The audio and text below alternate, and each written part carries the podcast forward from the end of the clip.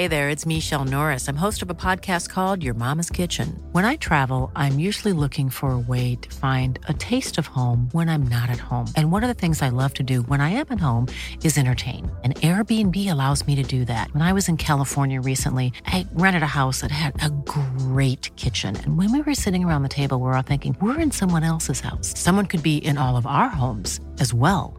If you have a home, but you're not always at home, you have an Airbnb. Your home might be worth more than you think. Find out how much at airbnb.com/slash host.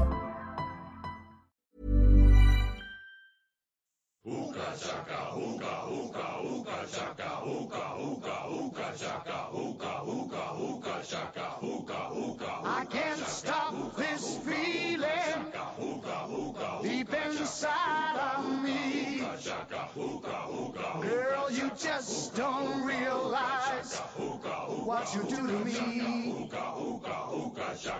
When you hold me in your arms so tight, you let me know everything's alright. I'm hooked on a feeling. Welcome to this week's Failed Critics Podcast, our end of year special, where we take a review of the last year in film and announce the winners of our various Failed Critics Awards. Uh, I'm Steve Norman. I'm joined by Owen Hughes, Hello. Matt Lambourne. Hello. and returning, for better or worse, James Diamond. Hello. I knew we I, I get rid of wouldn't miss this for the world. I genuinely. This is the uh, these, these awards are literally the only reason I started up a film blog in the first place. I just I love voting for things. I love lists and I love trying to force my opinions on others. So this works quite well. Yes, it does, and it's nice to have you back, I suppose. Yeah, you sound thrilled, Steve. Utterly thrilled. That's just how I sound. Yeah, to be fair. It's not it's not an audio trick or anything. I've just got a very dull voice. No one's disagreeing there, Steve. It's all right. Yeah, expecting someone to jump in and defend him now, wasn't it? I feel Fishing for now. compliments, sorry. Yeah. Anyway, anyway, And I've got a anyway. cold. I've got a cold. That's why my voice just sounded like a 15-year-old voice for a minute there. Uh, anyway, to start us off, James James has got a quiz that will hopefully have a little bit more of a definitive winner than Owen's last week. Yeah, right, Steve. Don't keep going on about it. Oh, Christ. bloody hell! He's. I, I I missed that. Um, who won the tiebreak of the tiebreak? in No, the end? no one, wasn't because a Owen, hadn't- tiebreak. Owen, Owen hadn't I prepared. just gave up. Yeah. I, we had three prepared uh, questions, right? Yeah. Which, sorry, Matt, but you were absolutely. Yeah, I deliberately excluded myself out of that one just to try and make it more efficient. And Yeah. then, That's then very, very horribly generous. Yeah. Yeah. Wrong. And I'm then it very was between gracious in Callum and quizzes. Uh, yeah, Callum and Steve then got all the way to the tiebreak, and then they both got the tiebreak question. So that was it then. I gave up. So there's no Yeah, point carrying on. Yeah. I think Callum was a little bit annoyed he drew with me. I think so. Yeah, and I can imagine you were really happy about that as well, Steve, because you're not at all. I didn't care because I didn't, I didn't, sore loser. I didn't win. So Okay. Okay. So yeah, um, it's a kind of quiz with uh the year in film type um theme seems kind of topical. Uh, and yeah, I, I'll get you all in turn to give an answer. Um, and then whoever is closest, it's that kind of quiz here, uh, will get the point. I've got five questions. It could end up in a 2-2-1 draw, and then I'll have to quickly think of a tiebreak. But um, please make sure one of you is better than that. Um, so question one.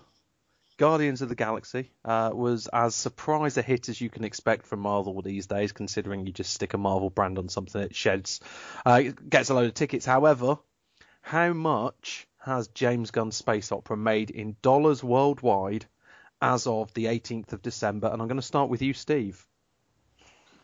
Closest wins Uh, the points. I'm gonna go in dollars, In dollars, yes. US dollars. Yeah, US Not- dollars, not Singapore dollars. Nigerian dollars, Steve. Just want to make sure uh, the currency first. Uh, what do films make these days? Let's go with something like three hundred and seventy-two million dollars. $372 million Yeah. from Steve. Okay. Uh, Owen, Um, four hundred and eighty-five million dollars. 485. Matt, I think I'm going to take the over. I'll go for 600. Okay. All of you were shy of the actual total. It's so far it's made seven hundred and seventy-two million one hundred and fifty-two thousand three hundred and forty-five dollars. So Matt gets the first point. First blood to Matt. Yes. Okay. Uh, just just about a month ago, we had the Star Wars Episode Seven trailer uh, officially released uh, on YouTube. And the official Star Wars account, I'm only looking at official Star Wars accounts. How many views has that trailer had on YouTube as of this morning when I was writing this? Um, and I'm going to go in reverse order this time. Matt, Well, it's going to be less than Gangnam Style. Um, which broke the internet. Did you see that? yes, yes, it did. Yeah, that was pretty cool actually. Yeah, it broke 32-bit Um, computers. I'm going to No, go yeah. for 150 million. 150 million. Mm-hmm. So Matt, 150 million. Owen, Uh, I was going to go considerably less than that, but now I'm a bit unsure. But I'll go, I'll go quite low again. I guess 40 million. 14 million. Okay. And Steve. I'm gonna go at 151 million. That was entirely the wrong way to go. If you'd gone one less than Owen, you would have nailed it pretty much. It was 13 million and 43,289. So Owen takes the second point there. Very close, Owen. That was excellent. Star Wars geeks Almost need to have a long look at themselves. yeah, both of you two thinking, well, it must have been. I watched it 10 million times, so it must be that. Um, okay, question three. This year, um, we found out that a number of very attractive famous actors are all older than Nigel Farage. It was one of my favourite uh, quotes of the year. Um, but who is closest closest to the age of Nigel Farage, Brad Pitt, Johnny Depp, Jet Li, or Tom Cruise? They are all older than him. However, which one is the closest to his age? And I'm going to start with Owen. And Brad are you allowed? To, are you allowed to tell us Nigel Farage's age? Uh, Nigel Farage is 50, believe it. Uh, So, which one of those is closest to Brad Pitt, Johnny Depp, Jet Li, or Tom Cruise? And there's only about 18 months in it. Just it's. let's, yeah, if it's that close, it's just going to be a guess. Uh, Jet Li. You get first guess, Jet Li. Owen goes Yeah. for Jet. And I'm going to go Steve here. Uh, Tom Cruise. Okay. And so you're left with Johnny Depp or Brad Pitt, Matt. wow. Um, How I'll five choice go. that. I'll go with Johnny Depp. And somehow you've all managed to miss the correct answer. Brad Pitt is actually only two months older uh, than Nigel Farage. Uh, Tom Cruise is the oldest one there. He's about 18 months older. Um, so no one gets the point there. Okay, let's see if this fucks up the quiz. Um, okay, question four. Boyhood has been one of the award season frontrunners so far. I'd say probably the frontrunner. But how many Best Film Awards has it picked up so far? At IMDb recognized film awards ceremonies. So it's you know when you go on IMDb and it says awards won and nominated for. I'm looking for the amount of best film, not top ten listed, but best film. It has won, Are you Uh, allowed and to I'm tell going to us- stop. Are you allowed to tell us how many it could have won if it won them all? Uh, no, but I will tell you it has been nominated, but this includes acting and directing for over 50 awards. Okay, that so yeah, so it's going to be less than 50. That's all I can say. Um, and so I'm going to start first here with uh, Steve, Unlucky for some, 13. 13, and uh, Matt 26. and Owen. I can't. s- I, I know it's very popular, but I can't see it winning that many. Um, best pictures, so seven. And I'll just do my maths quickly. And Owen takes a second point because it's nine. Uh, it's won nine. There we go. Best Film award so far. So going into the final question, Owen has two, Matt has one, Steve has none. Um, so if Matt wins this, I'm going to have to come up with a bloody tiebreaker. um, question five then. What is the combined age of the Expendables 3 named cast as featured on the poster used on IMDb? And I can tell you there are 17 names on that list. which is just this incredible poster. Um, and I'm going to start with Matt first. Oh God, here goes my maths. Um, Seventeen, eh? Hmm. Uh, let's go for one thousand two hundred and fifty. Okay, um, Steve. Mm, combined age, let's say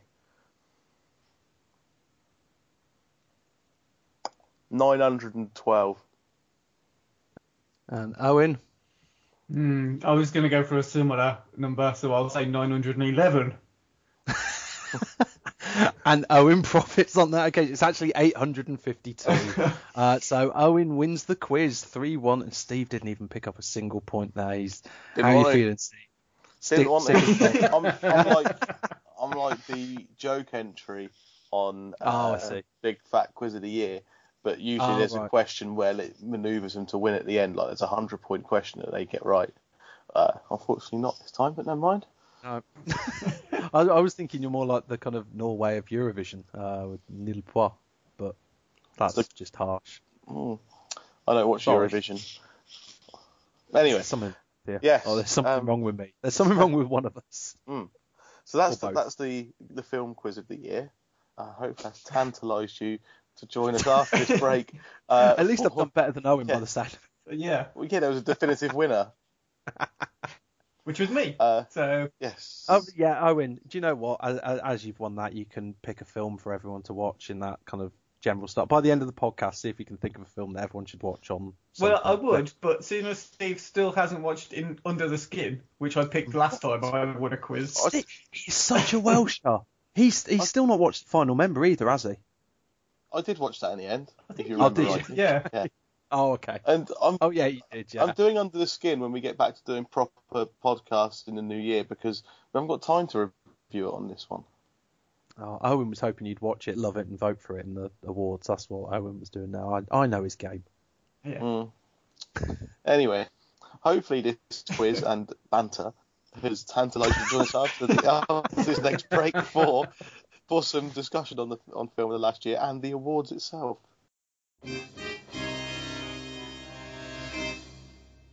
Now it's time for us to discuss uh, the films of 2014 and the year in film in general. Um, so James, why don't you lead this discussion then on uh, the films of the last 12 months? Yeah, um, I, well, I, I wanted to find out what you guys, because obviously I've not been on the podcast for a little bit, and we've kind of hit awards season, and I've I've missed a lot of the discussion that we've had about the the time of year when there's generally a lot of good films in the cinema. But my my feeling when I look back over the last year was that I, I've actually really enjoyed this year. I've I've seen less films than I have in the last two years before, but I think I've been a bit more picky, and I've genuinely genuinely struggled with a lot of my votes this year because I've not because I've been struggling to find things to vote for, but because I've had to cut out some films and performances I really, really enjoyed. What did you guys think? Yeah, very very good year for film, not just in one particular genre or category, but he had some excellent superhero films, uh, excellent kind of films that you'd say would got for awards. So the Oscars this year, I know someone released it back in the last year, but that was very strong. Um, you know, really good animated films like the Lego Movie, some decent comedies. Not the best year for comedy, but some decent ones as well. Yeah, overall, a good good year in film. Yeah, I'd agree. I think it's generally been a very high standard. Um, just for example, I was trying to think of the worst films because you know part of the awards you have to pick your three worst films, and I struggled more to pick three because of there being not so many than I did trying to come up with ten best films because there were so many. You know, I had um, Yeah. That that was kind of what struck me and made me think actually it has been quite a good year. I've seen quite a lot of films that I do really like, which um Yeah.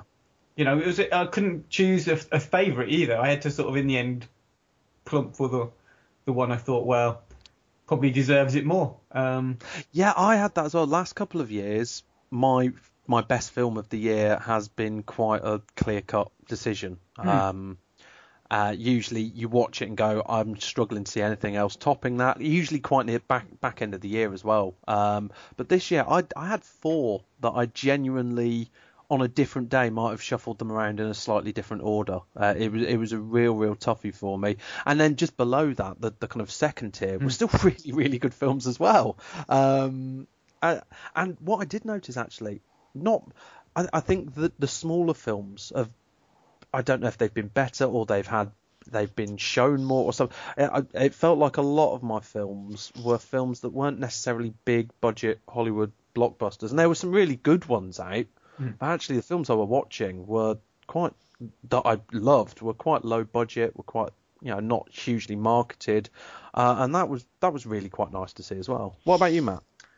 I think looking back at 2014 in general, if I look at my favourite films in particular, the list would look a lot stronger than it did in 2013 or probably 2012 as well.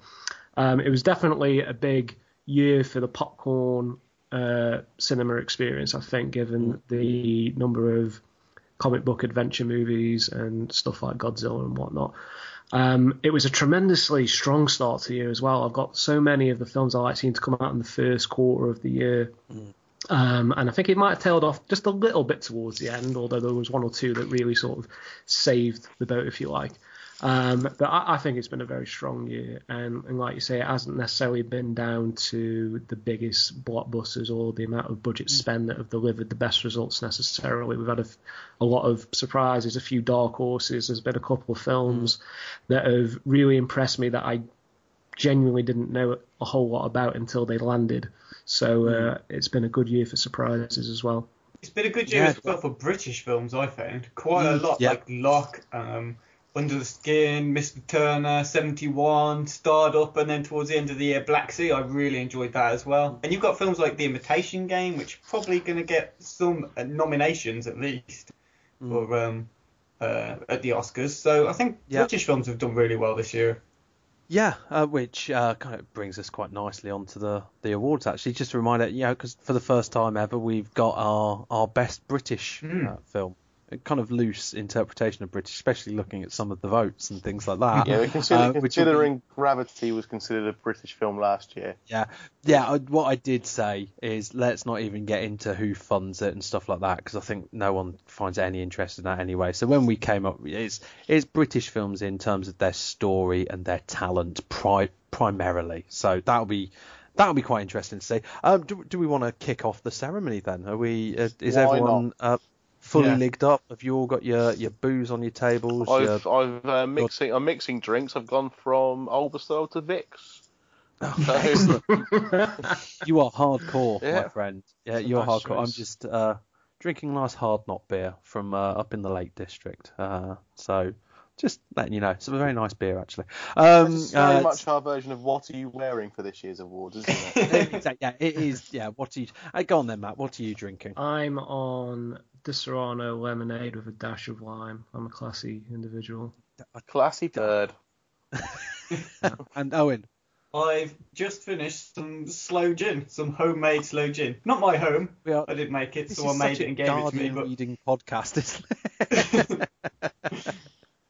I do like sloe gin though. Yeah, uh, excellent. Right, well, let's crack on then. Okay, then. So starting from the worst position, and we can we can move upwards. Uh, our our worst film award. We asked. Uh, oh, just before just before we start, actually, just say we had 23 people uh, about uh, so ourselves, listeners, readers, and things like that, and it's our biggest ever uh, voting sample. Uh, so thank you very much everyone who did take the time to vote. Uh, we do genuinely really appreciate that. So we asked everyone to pick their three worst films and order them. And just very quickly guys what was your worst fi- owen what was your worst film of the year? What did you I vote for? Frankenstein.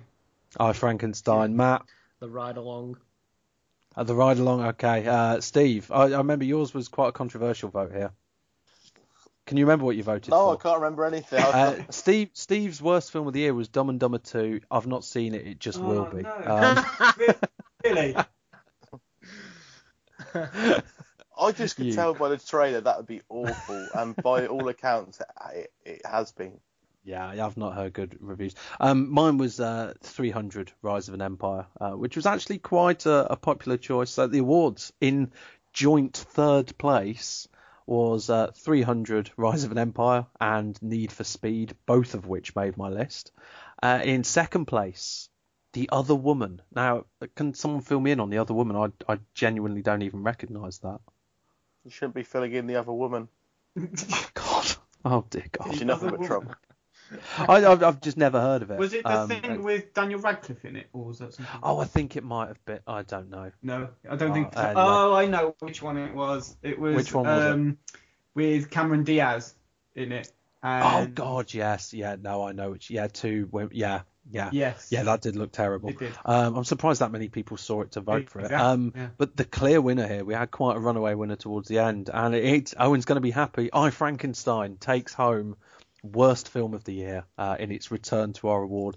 Uh, congratulations, I suppose. Owen, what was so terrible about I Frankenstein then? Everything. Just remind us. Just absolutely everything. There was nothing redeemable about that film whatsoever.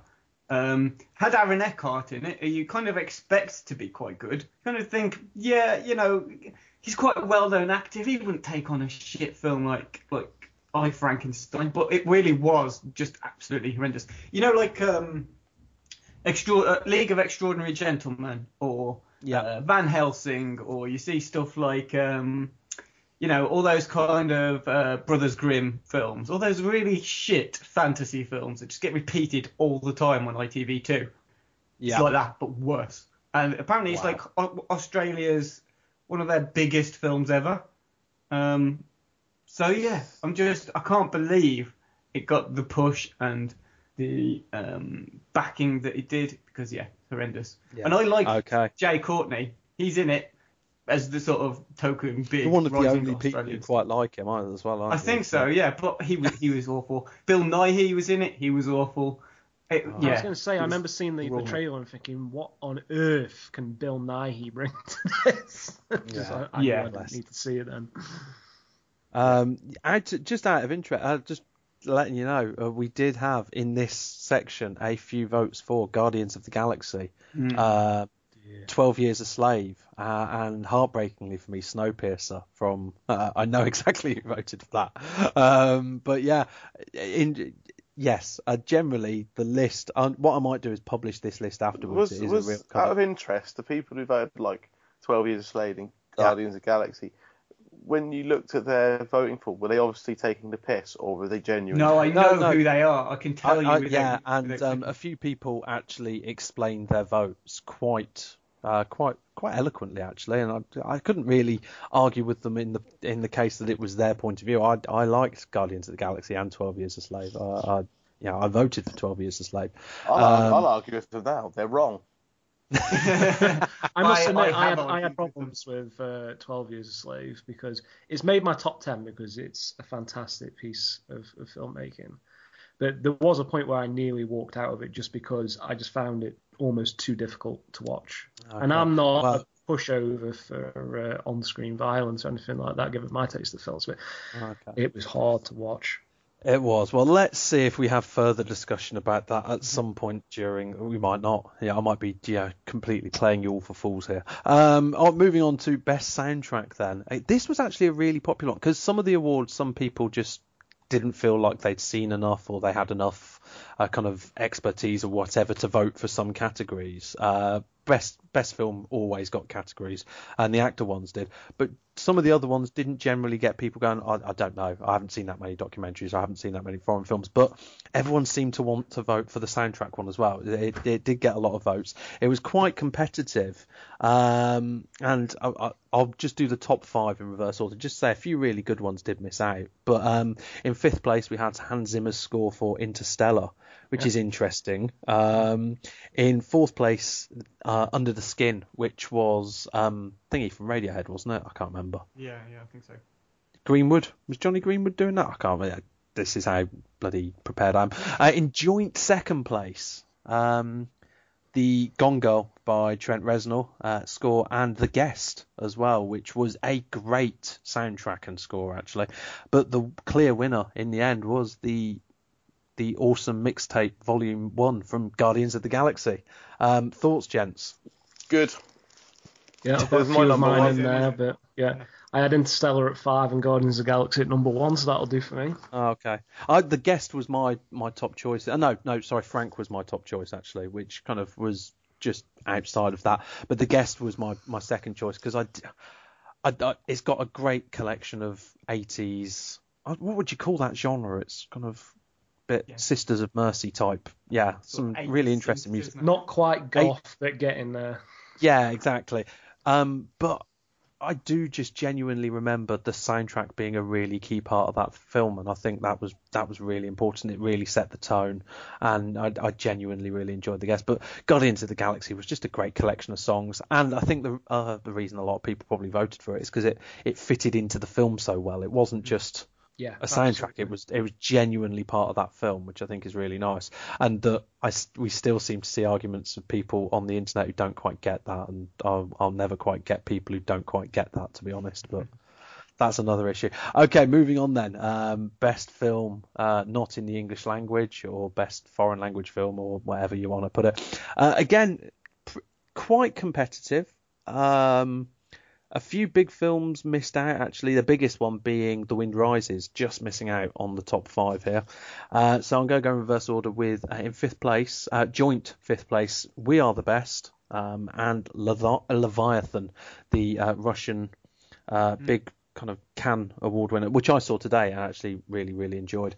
Um, then in joint second place, Two Days One Night, one of my f- absolute films of the year, and uh, Owen's going to be very happy with this. Uh, The Attorney Oh, hey. ended up in joint second place. The so the uh, Korean film. Uh, tell us about that, just because I that seemed to have passed a lot of people by. I imagine Yes, because it didn't appear on many votes. It appeared very high up on a few people's votes. That's kind of how it got there. Yeah, probably just me and Paul voted for that, wasn't it? Um, Quite possibly, actually, yeah.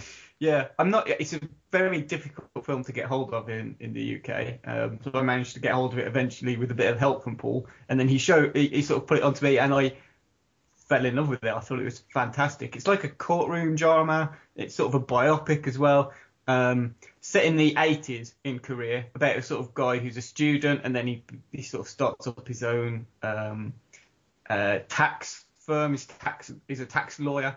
Um, after being told he can't do that, and then he falls out with all the people who are all sort of educated, and it's just a really good film. I think it's about um, some guy who was uh, uh, quite famous in Korea. I think he might even have gone on to be like a, a president or a real sort of government official. But he's played by Song Kang Ho, who's one of the best Korean actors around. So that's partly how I found out about it. But it's a brilliant film. Okay. Yeah. Okay, um, and then big opening of the envelope, and maybe this won't be a surprise to people now. Um, the winner is the Raid 2, Berandal, uh, the uh, Gareth Evans Edwards. I always get it wrong. Uh, Which one is it? he's Who did Godzilla? I, I, I just generally get those two mixed up. I'm making. You know, right you've said it now. I'm, I was certain, but I'm just checking. I think it's Gareth Yeah. Evans, but I just want to. It is think, Evans. yeah, it is. yeah, Evans. It is He's Evans. Edwards. Yeah, Yeah. it's Gareth Evans uh, and Iko Uwais. The um, well, they're kind of Goodfellas esque sprawling crime drama, um, opposed to the really tight first film. I'll be honest, I I love this film equally uh, to the original. I know a lot of people didn't like the change in length and focus, uh, but it's a completely different film. But in fact, I think at the time I summed it up as saying it's the equivalent of um, the difference between Fistful of Dollars and Good, the Bad, and the Ugly. Uh, they're both from the same director, a same the same central character, and essentially a lot of the same themes, but two very very different films in terms of tone and um, the way they're put together. Uh, and, and I love both of them equally. Yeah, I think the, the there's more story to the second one, and there's you know A hell of a perhaps, lot more perhaps story, the yeah. story doesn't always agree with people, or yeah, they might think it's a bit long, but I think Mm. personally it benefited from that because the action scenes unquestionably brilliant in the raid in Uh, both. of yeah, there's a few of just the best action scenes I've seen in a film in the Oh, last yeah. decade. So, yeah, and some interesting characters as well. And Mm. yeah, um, yeah, no, genuinely, genuinely loved it, and it, it was a popular film. Yeah, I need Yeah. to watch that again. I've always seen it the one time. And I found I didn't get on with it quite as much as the first one. I, I found it had some pacing issues, but I, I do need to give it a second watch. It certainly wasn't a bad film by by any stretch. Okay, then moving on to best documentary. Uh, this was this was a very very hard one. Uh, there's about eight in the frame for this one, uh, but I'm going to go straight into the top five, and it's it's one of the podcast favourites in fifth place. Um, well, joint fifth place. Next goal wins. Um, Hey. Steve, your thoughts on next goal wins because you're you're the guy who really brought this to a lot of people's attention. I think we can give you some credit here, Steve. You you really helped bring that to a lot of people's attention. I can't take credit for its success and it's winning a a, a, a BIFA award. I can't take kind of a, any any credit for it whatsoever. Really. They might thank No. you in the speech if they win. You never know. And to Steve I- Norman of Failed Critics. I doubt Yeah. it. I did get to interview the, the American Samoan national team goalkeeper though off the back of it, which is quite fun. Uh, That's nice. it's a nice. It's a it's a great it's a really good feel good film, isn't it? It's Yeah. um it, it's got a great story. It's got great characters, and again, it feels like one of those documentaries where, and I'm not trying to disrespect the people who made it in any shape or form, but the story there is enough that you, if you turn up and film that, you Mm. you're going to have a It's- decent it, film. it transcends football. There's plenty in it. If you're not a football fan, I mean, I remember listening to Mark Kermode's review of it, and he said that he doesn't like football at all, and he was punching the air when yeah, the American Samoa won their first game. Yeah, And if it can have that kind of effect on non-football fans, then you know it's obviously doing its job. Uh, definitely. for me, I also don't know if it's coming up later in this list. It wasn't the Mm. best football documentary of the year. That was ESPN's 30 for 30 on Hillsborough. Yeah, Which that's not- not coming up later on, Steve. I'll, I'll Um, let you know that now. Um, uh, as uh, as sadly isn't uh, Coach Zoran and his African Tigers as well, Oh. both of which got nominations uh, but didn't quite make it into our um, our top five. Neither did Oscar-winning film uh, Twenty Feet from Stardom, which I think probably suffered a little bit from being released right at the beginning of the year and. Uh, and I, what I will say is through these awards, there is a little bit of that where I think some films that were out this year, but because they've they've been dealt with in a way by the Oscars I and the BAFTAs and the Golden was- Globes, some people didn't necessarily think to vote for them. I was definitely. but you know what? That's their fault. I was definitely guilty of think, of not remembering that American Hustle and Wolf of Wall Street Mm. were 2014 films. Yeah, uh, and uh, but you know what? If they won't release films over here in the appropriate year, then it's their fault. That's why they're not winning Failed Critics Awards. It's their own. If they if they want to win a Failed Critics Award, they need to think about their. Do you actually have strategy. awards that you should send? You would you should would send to these people? If someone wanted one, I'd I'd make them one. Maybe yeah. you should just make them and Maybe send them send anyway them and see if you yeah. get any feedback. see if you see if you get an actual genuine reply. Maybe we maybe we'd stay on uh, the Wikipedia list of film awards for longer than 24 hours if we did that. Poll winners party.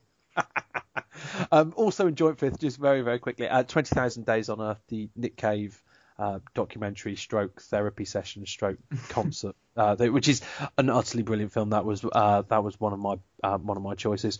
Uh, another music documentary in third place, Mistaken for Strangers, which I've been meaning to watch and is apparently fantastic about the National and about the brother of one of the members of the National making a documentary. Apparently, it's an absolute car crash. So I'm de- I'm going to look out for that. An Honest Liar in second place. Hey.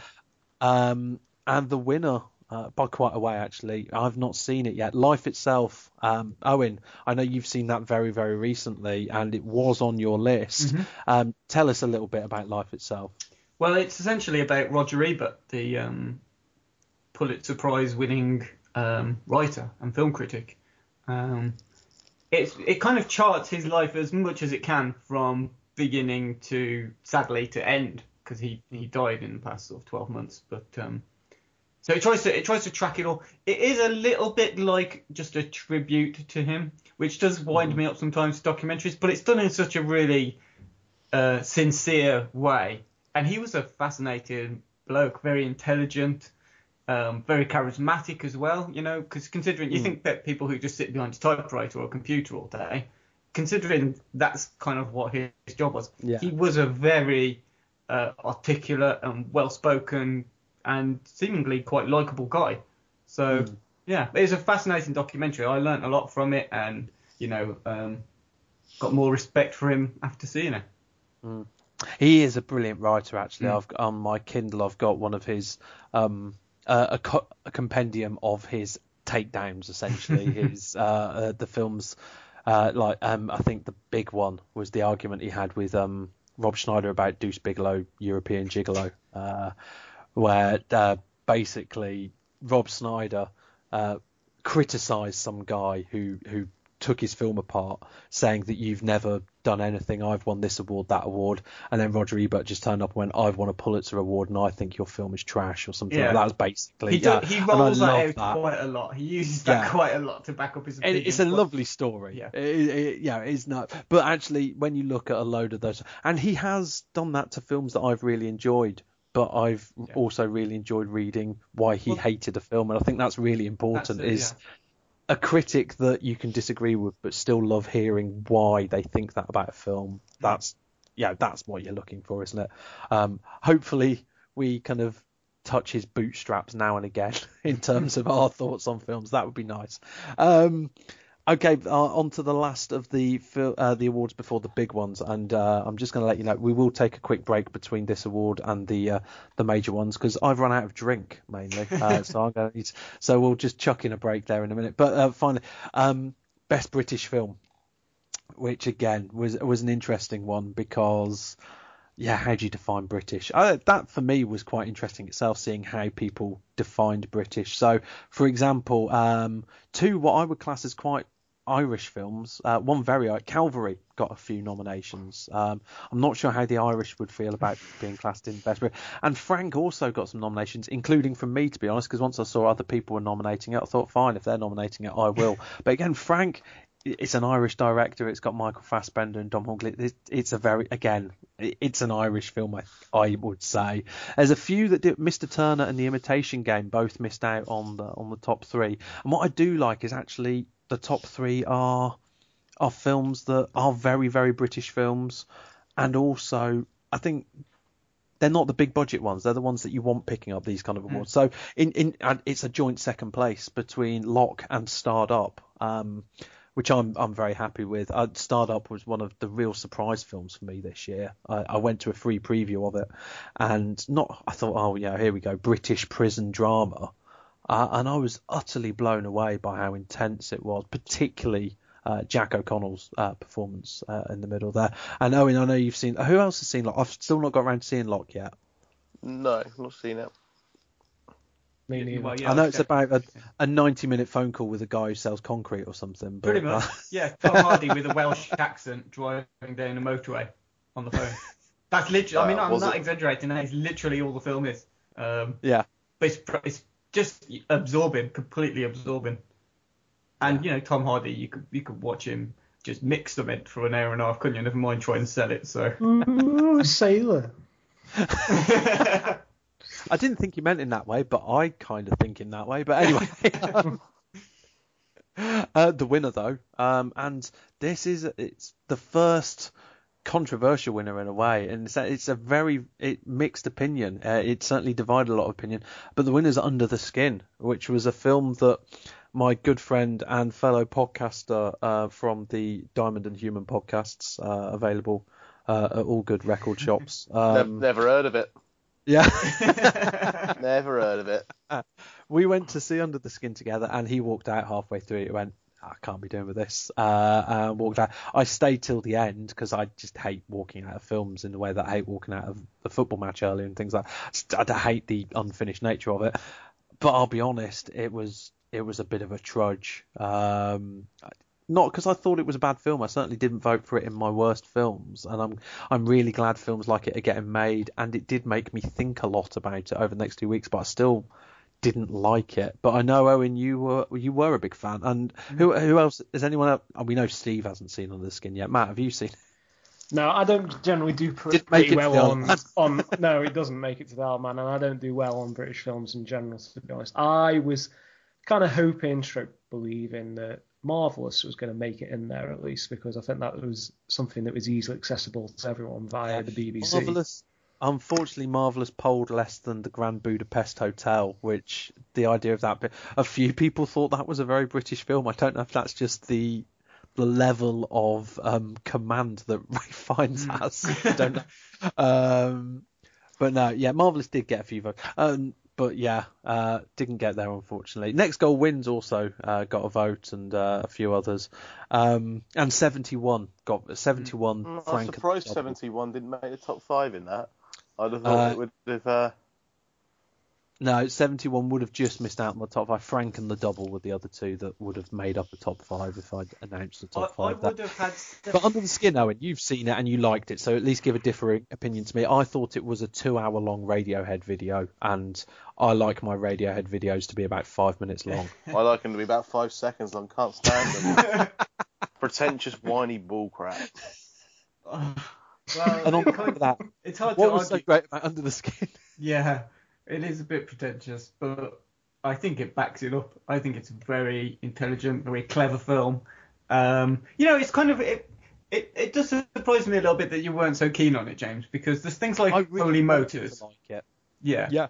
which is you know Yeah. arty farty in you know inverted commas, and Under the Skin is also a bit arty farty. Yeah. but it's really There was just too much when nothing happened. Something was always going on in Holy Motors. I'm a bit easily distracted. Um, and something, you know, there was a man eating someone's fingers, and you know, then there was uh, Kylie turned up and stuff.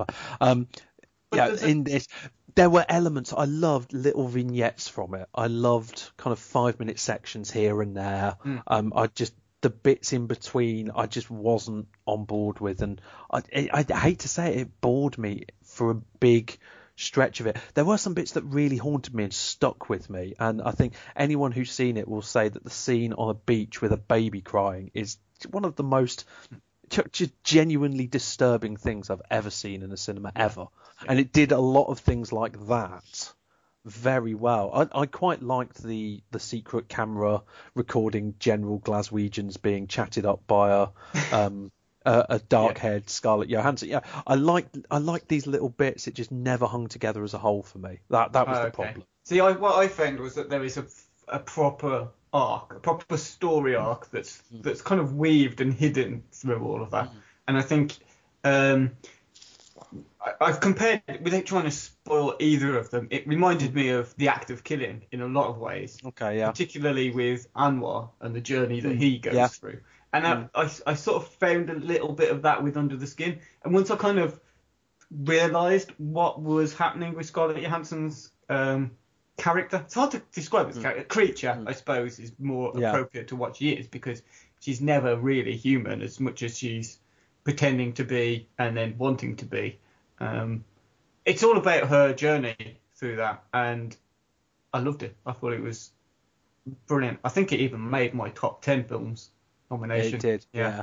Yeah. So um, yeah, I loved it. I loved it, and I can't wait for Steve to watch it and see what he thinks. Yeah, I ju- it is one that I think I would actually watch again. Though there's some films I've enjoyed that I've gone, I'll never watch that again. This one I've said I didn't really like, but I still might watch it again because it does make me This- think maybe I just missed something the first time. Maybe something needs to click. Maybe I need to be in a different mood. I don't know. Well, I think Um, everyone who and- watches it the first time will miss something. So there's always going to Yeah. be something else you're going to get from this on the Yeah. rewatch. That's what Yeah. what I felt like. So Yeah. So uh, I think what we'll do now is because the next bit is I think is going to be quite a big chunk. So let's let's take a quick break um, and we'll be back after. Look at me doing Steve's job. Uh, we'll be back after this short musical sting.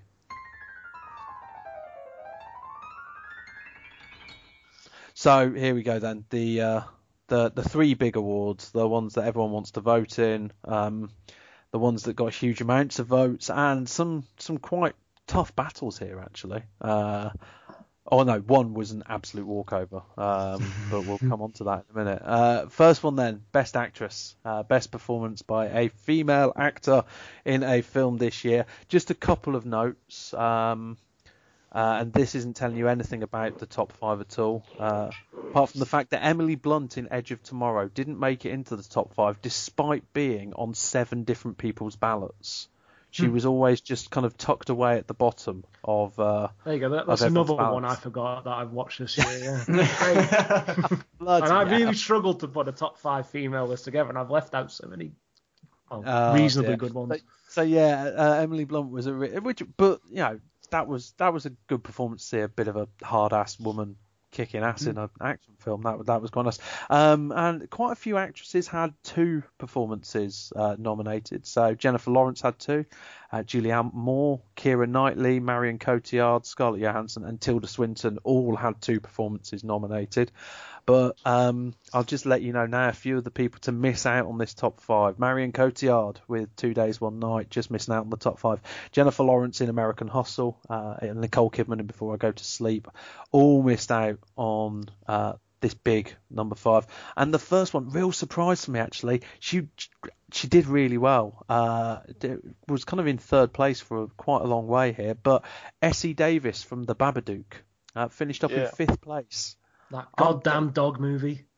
I, I've not I've not seen the Babadook. I know it's a bit of a horror film, uh, but apart from that, and I heard it was pretty decent. But I was really surprised to see the star of this end up in the top five female performances here. But what do you guys think? Yes, I think I didn't particularly think the film was all that great as a horror film, but she was brilliant in it as like kind of mentally unstable, partially depressed, haunted mother of a child who had various issues of his own. She was fantastic. But the rest of the film was a bit rubbish. Cool. Yeah, I Uh, don't think anybody else saw it. It was it, I couldn't see it within the cinema wi- that was within 30 miles of where I was, so I missed out on the Babadook. Ah, okay. It's got to win uh, the award for worst name movie of the year. That is, yeah, that that was one of the reasons that I kind of looked at and went, well, I'm not going to see that. I honestly thought it was a kids' film. Uh, when I I kept seeing, uh, whenever I looked at the cinema listing, Me too, because I didn't know shit. much about it. I saw the Babadook and I thought, well, that's a kids' film, isn't it? It's like the Gruffalo or something like that. Uh, it's, clearly, it's not like the Gruffalo in any shape or No. form, but um, But yeah, uh, so Matt it- thought it was about a big dog, so there was. yeah, well, at least you weren't that wrong. yeah. um, in Um, fourth Matt's place, going to milk that joke until the Yeah. he didn't actually think that. in fourth place, uh, Patricia Arquette in Boyhood, uh, which I've only just seen, and I did vote for her. Actually, I, I just I, I forgot to ask you what were your guys' um uh, votes out of interest, just your top one or one that you really went for. Mine was Marion Cotillard in Two Days One Night, a, a second year in three that I voted for her because I think she's amazing and she was in that. But what about you guys? Uh, I definitely had Lupita Nyong'o in there, possibly You number did, one for. 12 Years a Slave. Um, yes. And I think I also went for Meryl Streep, maybe Julie Roberts as well for Osage County, which was you a did. kind of film that I. remembered, Steve. You did go for Lupita and you did go for Meryl Streep in second place with August Osage County. Yeah. a kind of film that I wouldn't usually watch, but I did go and watch it because I do film reviews and stuff now, and it, it was a it was actually really it was actually really good. Did really Yeah, enjoy and, that. and the acting performances were great in Yeah. it. Yeah, yeah, yeah, Yeah. you're right. Um, what about yourself, Matt?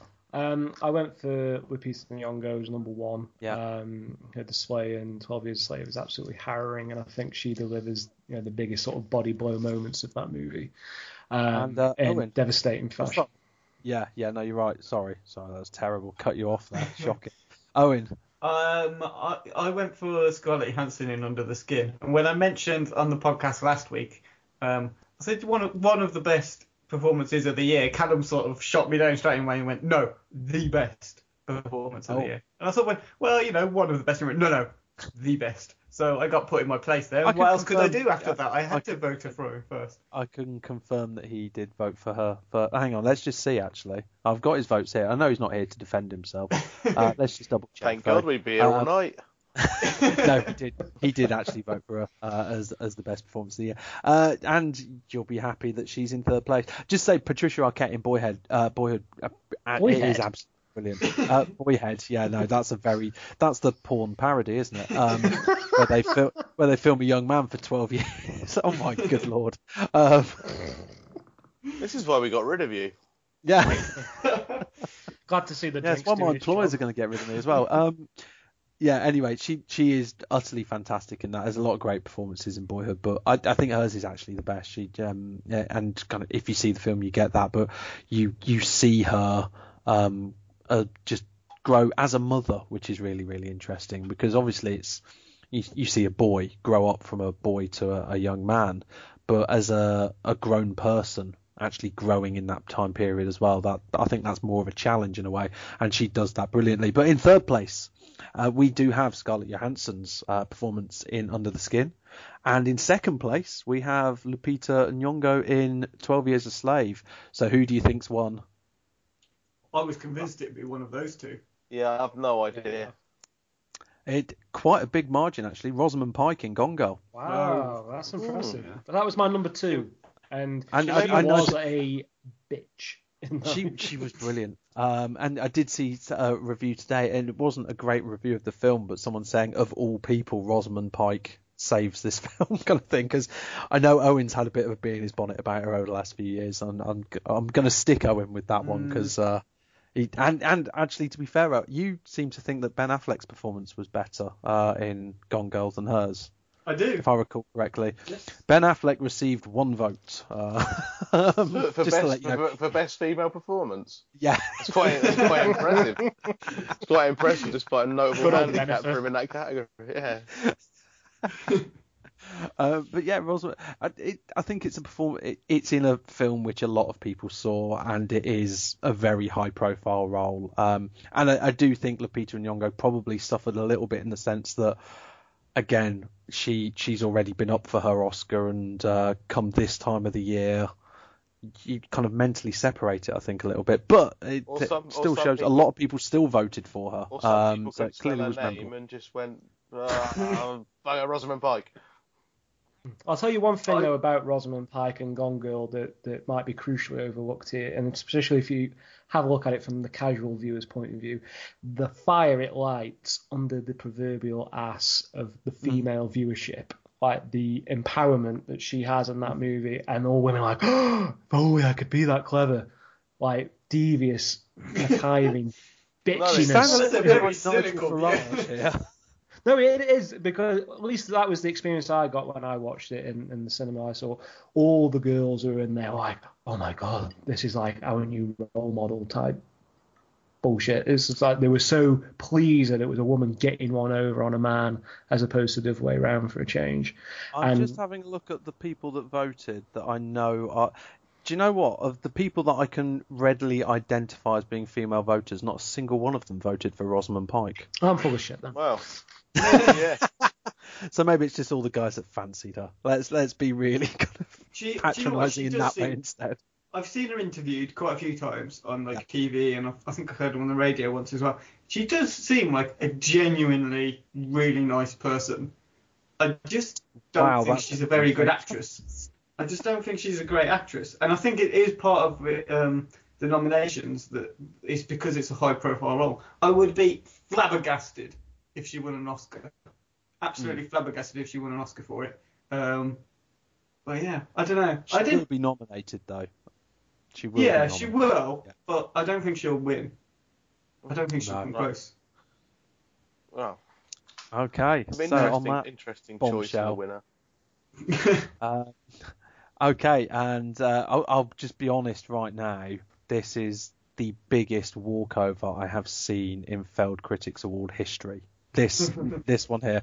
I'll even give you the numbers to show you, and I won't ask everyone beforehand. Um, I will just say uh, a couple of notes on this one.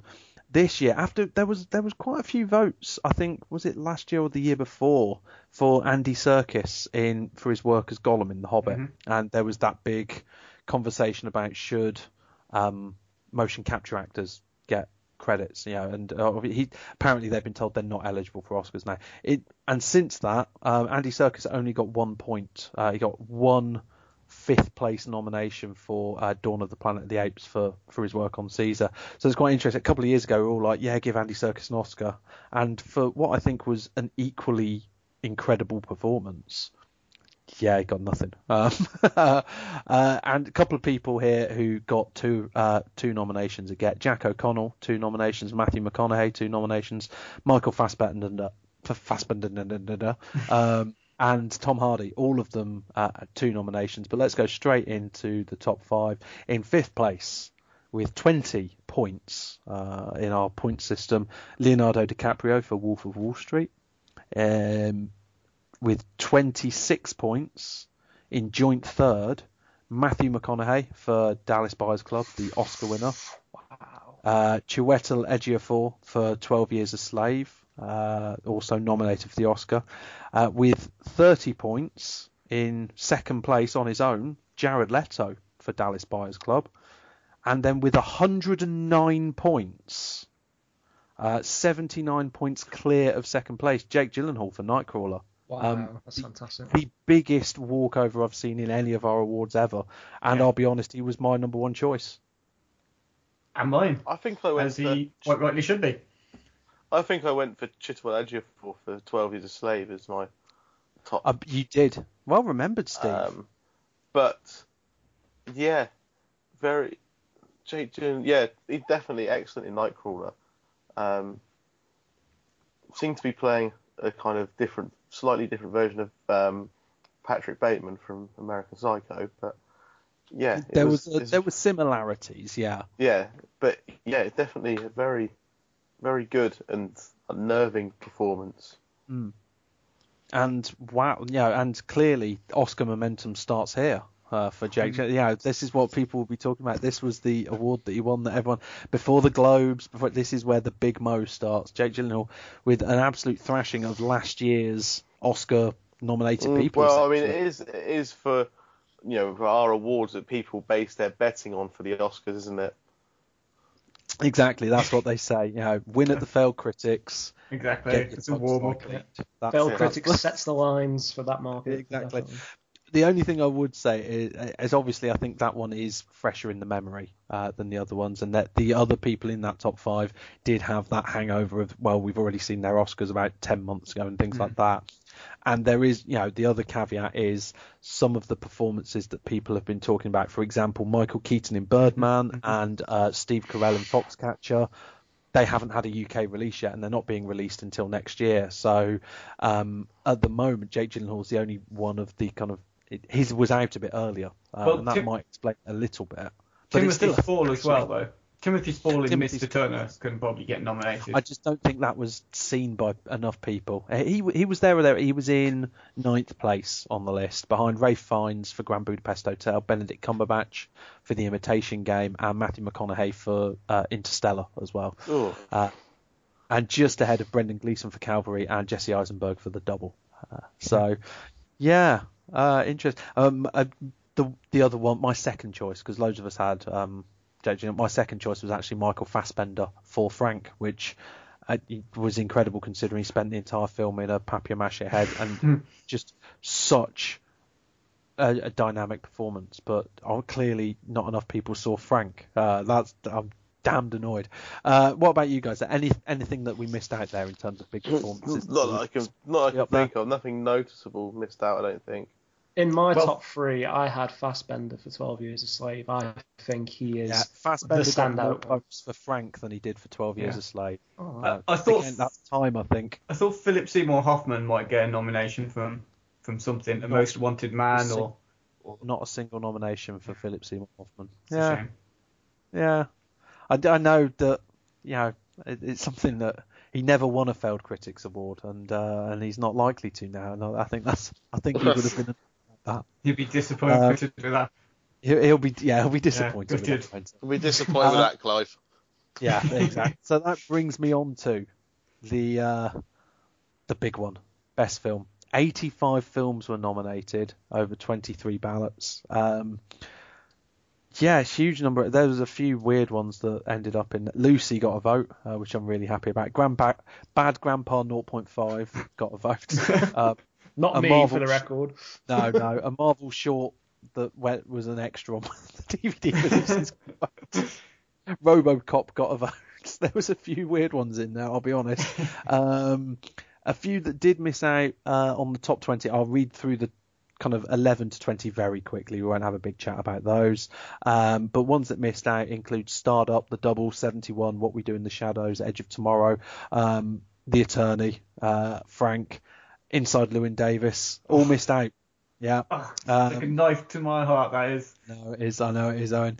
Um, in joint 19th place, three films: uh, Dawn of the Planet of the Apes, Leviathan, and Two Days One Night. Two world cinema films I I very much enjoyed. There, I thought Dawn of the Planet of the Apes was decent as well. I didn't think it was a patch on Rise. I'll be honest. No, well, not not a patch on Rise. It was decent. It just wasn't as good as Rise. Uh, in 18th place, and there is a, this is where a lot of the blockbusters have ended up here. 18th place, X Men: Days of Future Past. Uh, 17th place, Godzilla. Uh, 16th place, Calvary. This is where I'm really disappointed. 15th place, the Lego Movie. What's wrong with people? the Lego Movie being that low. I'm, I'm, the Lego Movie, I'll be honest, took, I think it took my second place in the end. Um, her in 14th place, uh, Wolf of Wall Street in 13th, not quite making it into the top 10 despite my very half-assed limited uh, campaign. Uh, in 12th place, Snowpiercer, which, to be fair, considering it didn't even get a UK release yet, Yeah. isn't a bad effort. That's pretty good Uh, going. Yeah, Is and it, then is, in it te- is it technically eligible then? um, it's it's streamed. Yeah. Um, so it, and do you know what? If it gets a UK theatrical release next year, it will be it will be eligible next year as well. So uh, But it was Yeah. screened at a festival this year, wasn't it? It was it screened was at... screened at festival and it's available on various different Netflixes. And I honestly don't think it'll ever get a release. I, I just No, I don't think so. it will never get a theatrical release in this country, which is a it's criminal actually because that was that was one of the ones in my top four films of the year which I was really struggling to choose between. Uh, and then eleventh place, Captain America: The Winter Soldier. So yeah, just missed out on the top ten. So heading into the top ten, and it's a joint ninth, just to be awkward uh, at the start. Um, Interstellar and Dallas Buyers Club in joint ninth place. Uh, thoughts, Mm. gents? Thought Dallas Buyers Club would be higher. Interstellar, that's probably fair. I'll be honest, I still think Dallas Buyers Club was a decent film with two huge tent poles of the performances of McConaughey and Jared Leto. I put two different actors in there, and it's it's kind of TV movie fodder almost. Like maybe no, that's a bit unfair, but I do think it's mostly about two performances and very little else. I, I agree. Is that harsh? No, I, that- I agree. I agree. It's a decent film, elevated above the kind of um, quality that it should have by two brilliant actors. You know, two of them at the absolute top of their game, I think, in, in Dallas Buyers Club. Um, but And also, we get um, Interstellar. The Joker shortly as well, which will be Hmm. interesting.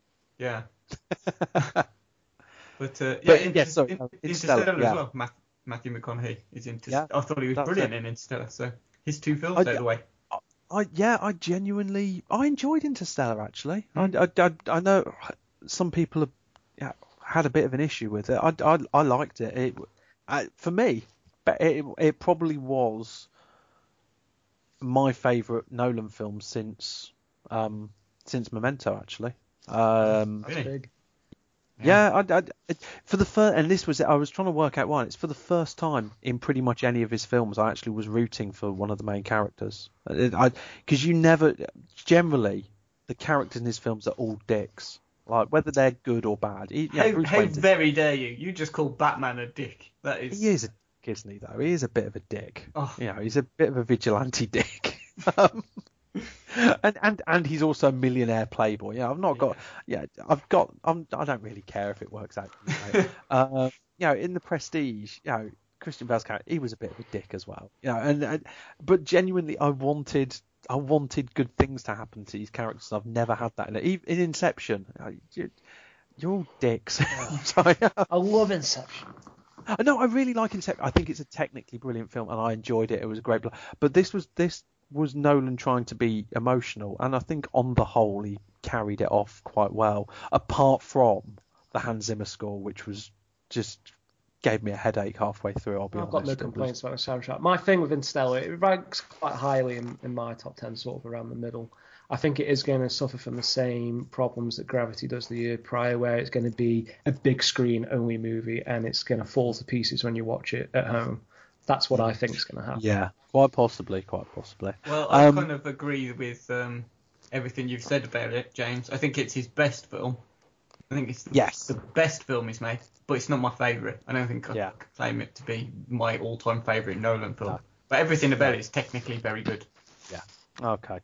Uh, eighth place then. Uh, Twelve Years a Slave. Um, So, Matt, uh, this is where I kind of tried to just stop that conversation a little bit earlier because uh, I knew we'd talk about it again. But yeah, you, you had that quite high on yours. It was it was reasonably high in my films as well. Um, although no, it didn't quite make my top ten in the end. It was kind of just off the edge. But you know, big big Oscar-winning film, um, but very difficult to watch. Yeah, I mean, I had it in ninth on mine, um, so mm. it's come about about the same in terms of the overall vote, which is good. Um, again, the, the, utter brutality of the movie makes it. I think I've said this about a couple of other films that we've reviewed in the past, and I find this is one of those films where it's difficult to be entertained by it because of the, mm-hmm. the content and the subject yeah. matter we're dealing with. To me, it's not entertainment, and I go to the cinema generally speaking to be entertained.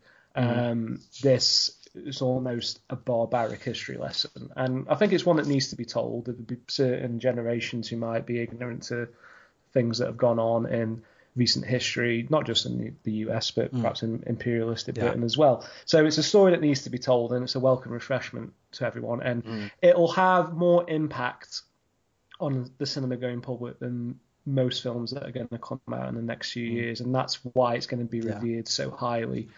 Um, but again, for me, it's not entertaining enough to get into the, the elite of the top ten, right at mm. the, the, the higher end. But my goodness, what an experience yeah. it is to see.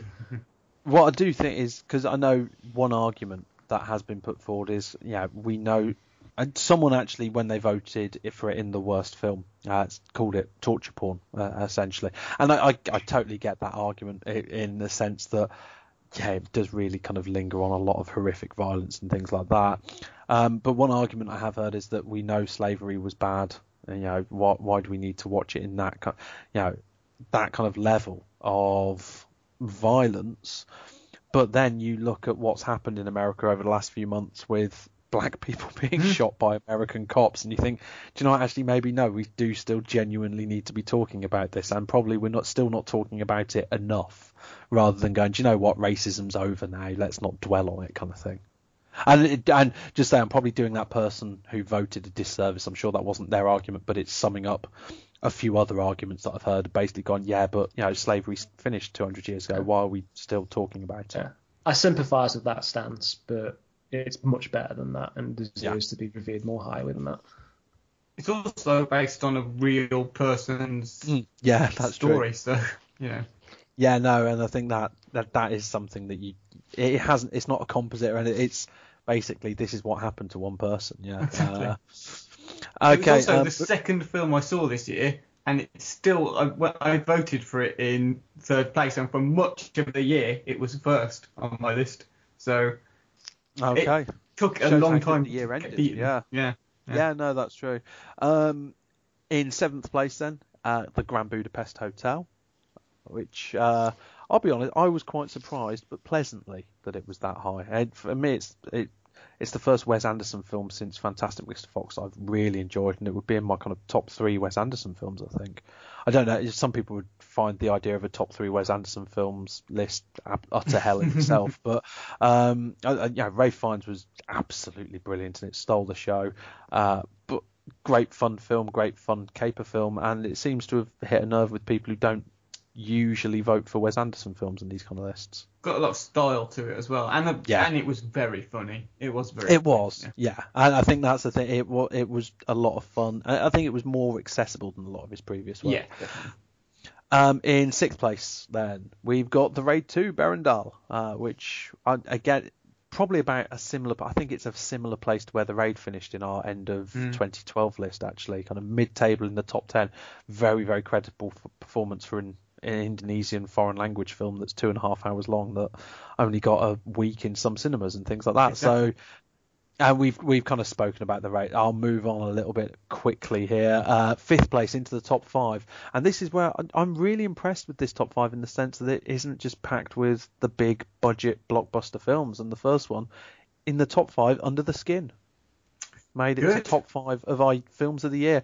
I've already said my piece. Owen's already kind of said his piece. But what I will just add to that is, despite the fact that I didn't really like it, I'm I'm still quite pleased to see it in the top five, just because it's nice to see films like that getting the recognition. Even if I didn't get it, I'm I'm glad that films like that are being seen by people and are being remembered by people. Yeah, definitely. Especially because I hope that means that Hunger Games is nowhere near the list. Uh, 'Cause it you would makes be correct Yeah, in that good. assumption. I, I, spoiler alert: Hunger Games is not in the top four. Fantastic. Um, and I'll move on to the top four. In fourth place, uh, Boyhood, uh, which we've not really had a chance. Who here's seen Boyhood out of interest? No, I don't even think it's been had a cinema release near me yet, or if it has, it's been very recent. It was quite a while ago. It was out. It was out in the summer. Um, in the cinemas. Seem to completely not miss it then, but I do have- live in. It probably. Yeah, it was kind of very art house only, so it might Mm. have just completely skipped you by. I can't even Yeah, take that- you've it not seen anywhere yet either. I've tried to, I've tried Blinkbox and Google Play and Sky It's Sports. on a couple of um I think Wuaki TV's got it on early ownership early digital ownership. It's not due out on DVD and to own until Mm. next year. Mm. Uh, but Wuaki TV's got it on early ownership. Uh, I've just watched it and uh, yeah, I really enjoyed it. Not quite as much as the before series. So it's Richard Linklater, and for those who don't know, it, he spent twelve a few weeks over every summer over twelve years filming uh, a young lad and uh, and it, growing up, and it's it's an incredible achievement. All I would say is I think the achievement is the reason people have voted for it. The the film itself a little bit melodramatic in places, a little bit overlong, and it just doesn't have quite have the magic of the before films. Uh, but but wow, fourth place for that film as well. Yeah, incredible. Um, moving on then, third place, Gone Girl.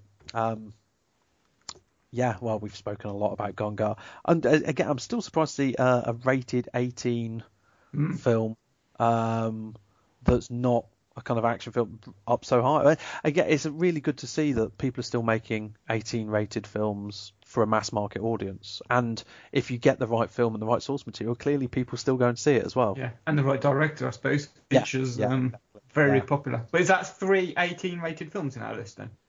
Gone Um, Girl, Under the Skin, and Raid 2. yeah, Nice. um, yeah, Yeah. that's right. Very pleased with Yeah, that. that's true. Maybe there's um, hope for Dredd well, 2 yet. Yeah, Twelve Years a Slave wasn't an 18, was it? It was a Uh, I 15. don't know. It might have been an 18. I don't know. Um, uh, okay, so let's just let's just get this sorted out. Yeah, because the big two ones. films Here we go. Second place, Guardians of the Galaxy. No way! Uh, Um, yeah, Guardians of the Galaxy. Interested to see uh, what beat that. big Marvel I- film. The surprise Marvel film in a way. Captain America Yeah. didn't quite make the top ten. Guardians of the Galaxy was one that really caught people's it's- imagination. I But think. is it? re- Is it? It's not really a surprise, is it? If you haven't seen it, it might be because they're not like the well, most well-known That's characters. Get- if you've if you've seen it, if you've seen you've it, seen you know fine. exactly why it's it's as high as that. Yeah, because it's bloody brilliant.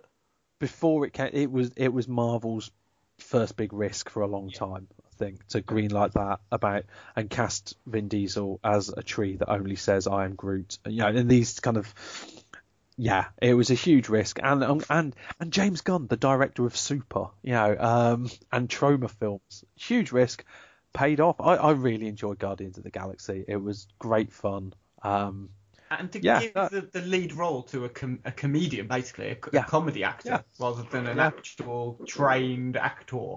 You know, Exactly. It was, it was a Yeah. risk, and it, it Yeah. definitely paid off because absolutely everything about Guardians of the Galaxy clicked with me. And I remember Yeah. doing a podcast back when you were um, sort of the regular on the podcast, James, and we did a preview of, of the sort of summer mm. films. And I remember saying there, I thought Captain America: Winter Soldier was going to be the biggest and probably the best Marvel film after Avengers. yeah, And I'm completely reversed because Guardians of mm. the Galaxy was the one that made my list, and Winter Soldier was nowhere near it in the mm. end. So I was Winter really Soldier, I surprised by think, how was in my list, but, but Yeah, yeah, Guardians of um, the Galaxy was. Guardians of the Galaxy clearly caught people's attention. It brought a sense of fun back to the cinema, uh, back to Definitely blockbuster movies. Yeah. It felt so like the winner- seeing Star Wars again for the first time. Yes. Yeah. Yeah. It had that. unless fun, you're yeah. Owen. Unless you're Owen, of Obviously. yeah. Yeah. Not like my Um, first time watching Star Wars, but, but yeah, Yeah. I, I get this sentiment. If you'd been a kid, yeah, yeah, yeah, Yeah, yeah. um, so yeah, the big moment, uh, the big award, film of the year. Drum roll, please. No, okay, no one's doing a drum roll. No. Uh, no, just get ahead of it. Uh, film of the year is Nightcrawler. Wow, Uh, it's- that's amazing. Nightcrawler has it was my film of the year. Um, I put it at number one in my list. I, I was blown away by it. Uh, I, what I loved about it was it was just a nice, self-contained, brilliantly put together film. It you know, it wasn't a sequel. It was it wasn't a sequel. It wasn't part of a larger universe. It was about a pretty odious central character. Interesting soundtrack choices, which you know we've kind of I'm sure has been discussed on the podcast, and we've had that conversation on the on the website as well. Uh, incredible central performance, but I think the film was more than a central performance. Although Jake Gyllenhaal was pretty much on screen the entire time, it's an interesting story. It's uh, very well shot. It's it's just a brilliant film that I cannot recommend highly enough. Yeah, I, I completely agree. I'm so I, I- this was the film that it took me until whenever it was I saw it. Was it November it came out? Yeah, yeah. Up until And- that and- point, end 12 Years a October, yeah. Slave was the top, and I saw 12 Years a Slave in January, but Nightcrawlers just sort of crept above it, and Inside Llewyn Davis. It was a phenomenal film. I'm really pleased that everyone else kind of recognised just how good it is as well. It was a Yeah, brilliant it's film, um, and the support it's one of cast those- was brilliant. Yeah, it's one of those films whereby I knew absolutely nothing about it until it landed, um, which made it even better to a certain Yeah. degree because you go into it, it with was such a low surprise. expectations. Yeah, Hmm. yeah. No, you're exactly right. I think I saw I, I saw a trailer and then saw it the week after that, and that was it. There was no huge long build up or anything like that. And then and find out it's the directorial debut uh, and also written by, but the guy who wrote the terrible Bourne film, um, which just you know really should is like he wrote the uh, Bourne Legacy and then he did, and I'm assuming he did that to pay the bill so he could you know maybe it was a bit of quid pro quo. I'll, I'll write that film, but I want this film made, and if that's the case, then fair play, and I kind of forgive Bourne Legacy a little bit more now because if that making that help this get made, then yeah, brilliant because this is. Oh, it's just everything that you. It's clearly not going to win the Oscar because films set in LA never win Best Picture. Uh, but I'm sure they'll be happy with the consolation of Failed Critics Film of the Year for 2014. And that that's that's it for the awards. Um, I just had a few questions uh, for you. Um, just to kind of finish off this before we do recommendations then. So, any surprises, films that were too low or too high, or anything that missed the cut that completely surprised you? Steve? Yeah, I thought that um, 12 Years a Slave and Captain America Winter Soldier would have been higher than what they were. Um, other than that, I can't think of anything that really missed out on the list that should have been in. Um, or Well, Owen? Wolf of Wall Street, I thought might have made the top ten. I thought Wolf I of think Wall I Street think would be I there. think I think that suffered from what James has spoken about. Loads people thought it was a 2013 film. Yeah, Yeah, okay, I completely that's- forgot. Yeah, that Yeah, was my which I- number two for the year. which I hope is the reason that Lego Movie uh, missed out, not because people don't genuinely think I, it's I, one of the best films of the year. I was, I'm sure it was number two on my list in the end. I, love, I, I, I love I that. stick by that. Yeah, I love it the, was number two on my list. I love the Lego Movie, but I really think there was 10 better films in it. Really, at least. Oh, Okay. yeah. Oh, one of the that oh, I was a bit upset that didn't really get near uh, was the guest, which I genuinely just loved. The guest, this small film that came out of nowhere, totally surprised me. Uh, but having said that, it didn't make my list either. So who am I to complain about that? Um, uh, any regrets then? Any films in particular that you wished you'd had time to watch this year and didn't get round to? Matt. Judging Oh, sorry, by um, all the good things that everyone said of it, and I'm a massive fan of Michael Fassbender in general, I'm disappointed that I've not seen Frank. Um, and it's something I'll definitely go out of my way to catch once it gets a. I'll send uh, you my DVD. Oh, There thank go. you, sir. That'd be very nice of you. But um, and aside to that, it's not out yet in the UK, but uh, it probably will go down for a 2014 release. I really do want to see Birdman, and it's a shame we Hmm. didn't get to speak about that in light of these awards. But maybe I next know. year, who knows? Its wide release is the first of January 2015, so it's the first eligible film for next year's awards. Put it that way. Um, Owen, what about yourself? Boyhood was the one I missed out on. Um, I think I've seen everything else in the top 20 that you've you've listed Mm. except Boyhood.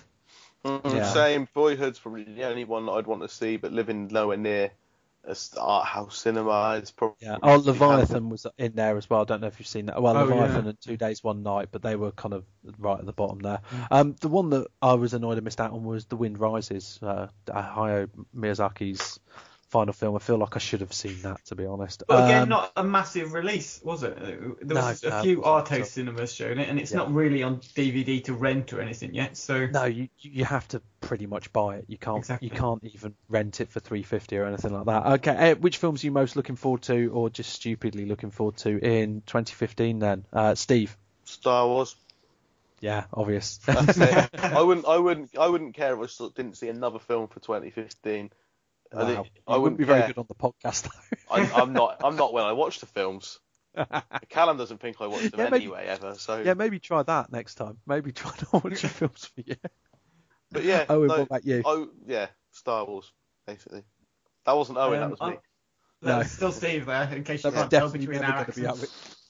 Uh, um, I'm looking forward to both Whiplash and Foxcatcher, mainly Mm. because of the performances from Steve Carell and J.K. Simmons that I've heard so much about. I think that, uh, Yeah. they're the main ones in the early part of the year. I'm really excited about watching, and Birdman, of course, for Michael. Yeah. Uh, Matt. We touched briefly on Birdman. That's definitely up there for me. Yeah. Uh, Furious Seven, just because I enjoyed Part Oh, Six so much. Uh, yeah, oh, Um, I'm so I don't expect it to be brilliant, but it was just so much fun. Part Six, so I'm looking forward to that. Ex Machina sounds right up my street, very much like a Mm. live action Ghost in the Shell, so I'm really excited about that one. And The Hateful Eight gets in there by default just because it's Tarantino. Yes. Um, is that actually out next year then? Is it? I believe so. that- Wow. Okay. Um, I'm just. Uh, I, I was going to have Furious Seven. Um, but I just need to. I'm searching for uh, the Look of Silence. I'm going to go with in that case the uh, the follow up documentary to uh, the Act of Killing, uh, which focuses on the the other side. It focuses on The the, victims, victims, of, Yeah. of um of the. So because I, they can't go from two more different films, I was going to have Furious Seven as my pick. For Look of Silence. Um, if I get to see those as a double bill, I'll be a very happy man. Uh, and finally, then, what have you learned from mu- movies this year? Uh, Owen, I'll start with you. Are we talking about just 2014 releases or what we've learned No, what you've them? just learned from movies in general, or yeah, anything, any nice little, nice little thing to end on. Well, okay, what I kind of learnt from films over the past year is I really love Roger Corman. I've really started to grow a fascination with these so bad they're good movies. I've kind of fallen in love with him and his films. I'm afraid. Nice. but can I just read you one out Oh, from yeah, Twitter sorry, before yeah. we move on? Oh Because yeah, no, there kind was of a few good ones. Yeah. there was a few from Twitter, but one that really made me laugh was uh, from Paul, who I mentioned earlier, who put me onto the attorney and things like that, uh, at Pafster. He said, I've learned the BFI are morons. He said, I watched a documentary about potatoes that they were gushing over. It was, unsurprisingly, shit. So That was on his um article, wasn't it? Yeah. The, that was on his, yeah, Yeah. yeah, his, his article. That's nice. What about yourself? Steve? Sorry. What what have you learned from film this year, Steve? Um, I have learned that if I avoid watching films like I Frankenstein, I won't have a bad time in the cinema. That's actually a really good lesson. I've learnt that a little bit this year. I've had less time, and I've just not gone to see films like Movie 43 or um, anything with Danny Dyer in or anything like that. And yeah, you're right. I've not really lost out on anything. That's, that's, a, that's a good lesson. And I think, I think that, if you um, avoid Danny Dyer in the cinema, you can appreciate him in EastEnders because that's his level. Yes. That's one, I suppose, yeah. Um, no, I've I've learnt that Ethan Hawke is a vampire um, because there is no other explanation for how he is the only actor in Boyhood that they have to artificially age during the film by making him grow a stupid moustache and have a rubbish haircut at one point. Everyone else, you see them grow up, and Ethan Hawke looks exactly the same in the last reel as he does in the first reel. The man is bizarre. Um, but yeah, he's kind of kind of fun as well. Yeah, wait, Uh, wait so till Matt- you see Predestination. He's a bit weird. Yes, I want to see Predestination. Yes, yes, yes, yes. Uh, Matt, yourself. Yeah, my sort of goal for 2014 was to just try and watch more films in general. So the opposite of yourself, James. And I found that going outside of your comfort zone can pay off um, when it comes to going to the cinema in general. Nightcrawler was a film that if it hadn't been spoken about on the podcast, I probably wouldn't have even looked into. It wouldn't have appeared on my radar, and I've missed out on one of my top three films of the year. Um, so yeah, getting out of your comfort zone, trying some different shit out, and taking recommendations from people whose opinions that you value will probably lead to a better cinema experience.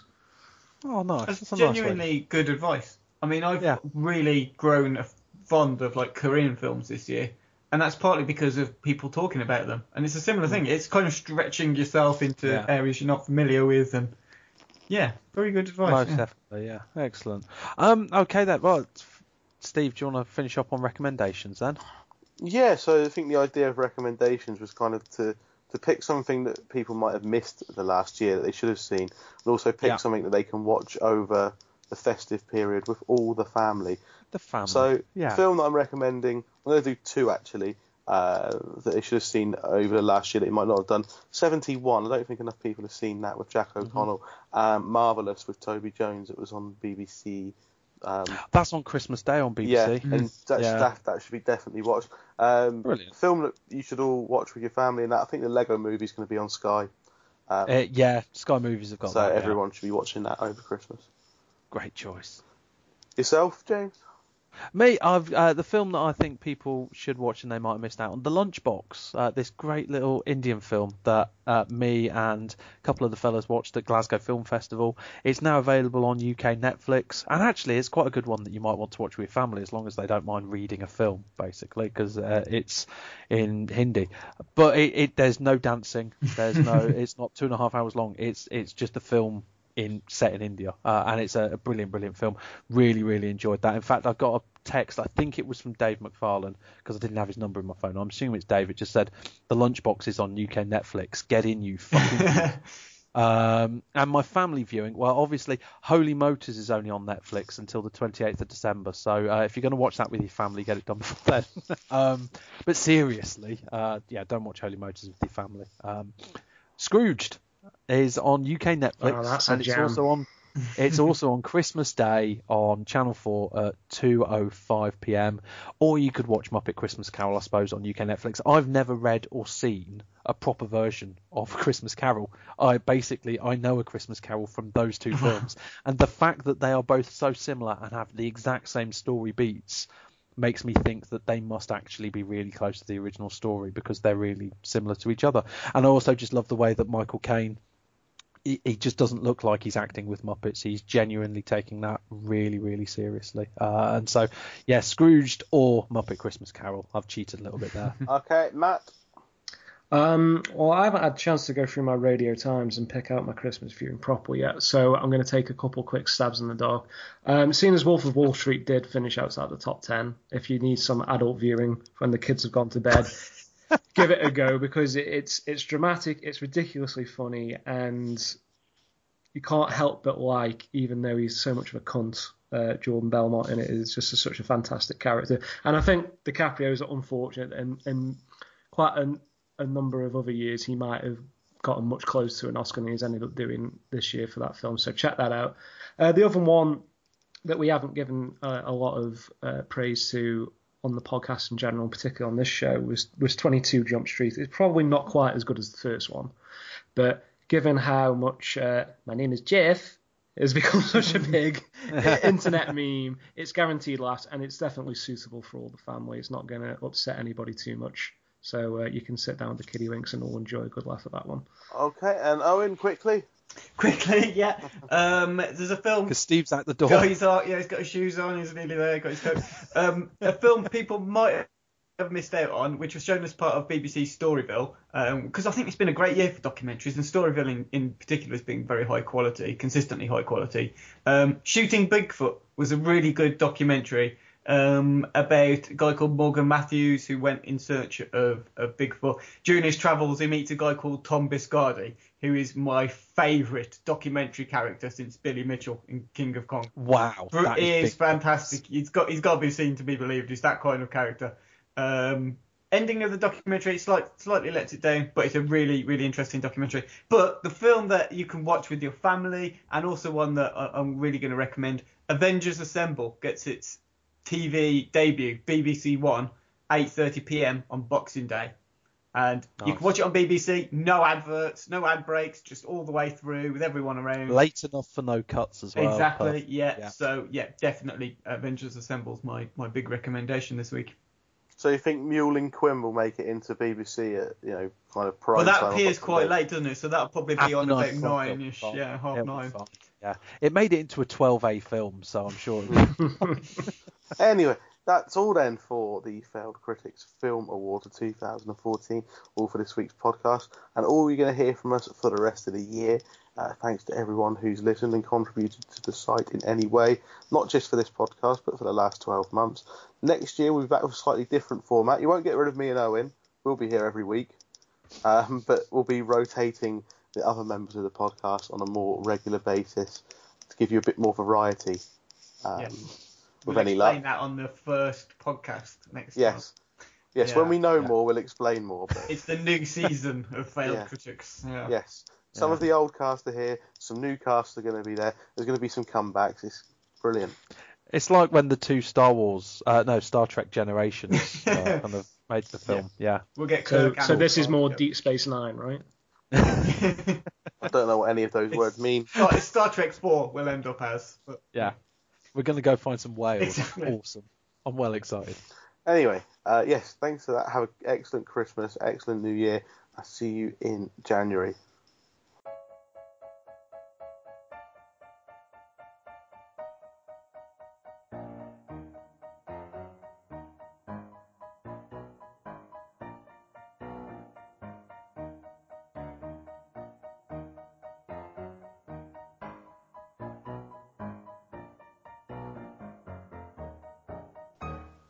To stop for a minute or just going to I'm plow on? right, I think.